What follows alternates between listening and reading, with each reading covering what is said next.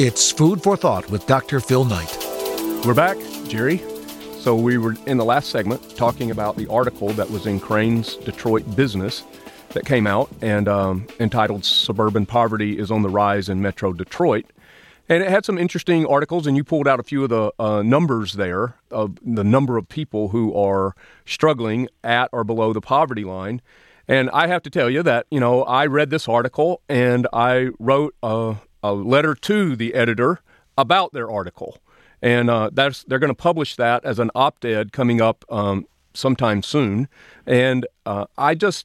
And the reason I felt like compelled to to write back to them was because of the self-sufficiency study, the standard that we released last month that you referred to in the last uh, segment. And and it's and here's why I wrote to them: it's the wrong measuring stick. The the, the Crain's Business Detroit Business article uses the official poverty measure to to to measure whether people are in poverty or need help or don't need help. And my point and our point at the Food Bank Council is that it's the wrong measuring stick, because you've got plenty of families living in the metropolitan Detroit area in the entire state of Michigan that are above the poverty level and nowhere close to being self-sufficient. Yeah, so you've got a six-foot measuring stick for a twelve-foot pool. Well, that's exactly right. That's exactly you, you. The numbers that you pulled out of this article from Crain's Detroit Business this is are staggering, right? And I hate to be like, you know, the midnight rider here, but they're far, they're, those numbers are far worse and they're far different we, because the measuring stick that we're using, the official poverty measure, is more than sixty years old. It only measures uh, food. And then for, and, and that accounts for one third of a person, a family's budget. And the other two thirds are just kind of lumped there together. Whereas in the self-sufficiency standard, we break those down according to like the ages and the number of children. Because if you have a preschooler and a school age child, that's way different than having two middle schoolers or two high schoolers, particularly that don't need childcare, for instance. And Michigan happens to be one of the most expensive states in the entire United States for childcare. Yeah, uh, so I'm looking at the, the self-sufficiency standard. It's right in front of me. So the official poverty measure, and this this is uh, uh, the the fact of the matter, says that food is one third of a typical household budget. But in fact, that's just not true anymore. So the poverty measure would say that if a third of your budget is food, you would need two thousand twenty-five dollars a month to meet your whole budgetary needs, whereas the self-sufficiency standard proved that, in fact, what people need is five thousand two hundred eight dollars a month, and this is, by the way, two adults with one infant and one preschooler. That's the that's that particular household example. Right. So that particular household doesn't need two thousand twenty-five dollars a month, which is what the official poverty measure says. What they really need is five thousand two hundred eight dollars a month just to cover their basic needs without needing any other help. Yeah. That's more than double what the official poverty measure says for that household. Thank you. Thank you. Thank you. It's the wrong measuring stick, and until, right. and you know, I'm I'm just going back to my mentor here with John Maxwell, who says the first responsibility of leadership is to define reality. Well, that's what we're talking about here, and you're using the wrong measuring stick in the person or in the shape of the official poverty measure that just simply it, it does not measure correct. Okay, so what it measures is it's not even correct. You know, and I had this discussion earlier this week with some colleagues to talk about the difference philosophically between something that's correct but not accurate. Right. All right. That's right. You know, and, and, and what you just illustrated is the official poverty measure is not only, it, it's not even correct. Right.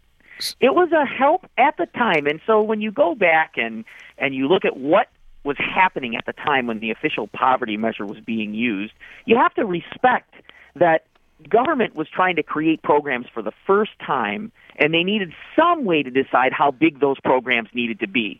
And so they developed the official poverty measure, and it was a huge step forward, huge. Well, that was a long time ago. That was in the sixties, right, or the fifties.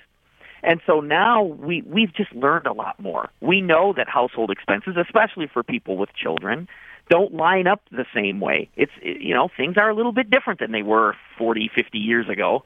And so we got to look more carefully at it, and we have, and we have. And by doing that, we're going to provide better services to people when they need it, at the level they need it, and that's the goal. So, so I think your point was time to admit it, and I think you had some specific calls to action, and I and I want to hear them. So I think that I'm, you know, I think that some of the huge, large organizations, Food Bank Council of Michigan being one of those, not just here in the state, but nationwide, Feeding America, our parent national organization, but lots of other, they need to join this chorus. And I yeah. really think we need to to challenge the administration in Washington to to define reality for exactly for what it is, and and and and thank. As you said, thankful for the official poverty measure from from then until now, but now it's time for something new, and and, and implement the self-sufficiency standard in place of the official poverty measure. And let's do the studies. Let's pilot this. Let's determine its effectiveness against the official poverty measure, and let's define reality once and for all. So now we know exactly how much help do people need, who needs that help, and for how long. Yep. So, So that's our real call to action on that. Look, we've got about thirty seconds left here, so let me give you the last word. Well, the last word is another great conversation with people doing amazing work in Washtenaw County. Um, it's good to remember that poverty and hunger and food insecurity exist in every community in Michigan, and that there are smart and capable people working with new tools and better ways to get this problem solved. So here's some food for thought. There is a sentiment that says, talk is cheap. Not so. Talk is only cheap when all you do is talk. But talking, conversing, is critical to the creation of ideas, and ideas once vetted can help create solutions. Talk isn't cheap, it's valuable. It's valuable because it gives voice to our thoughts. And I think our thoughts should be big, bold, and know no boundaries. John Maxwell once said, a minute of thought is worth an hour of talk.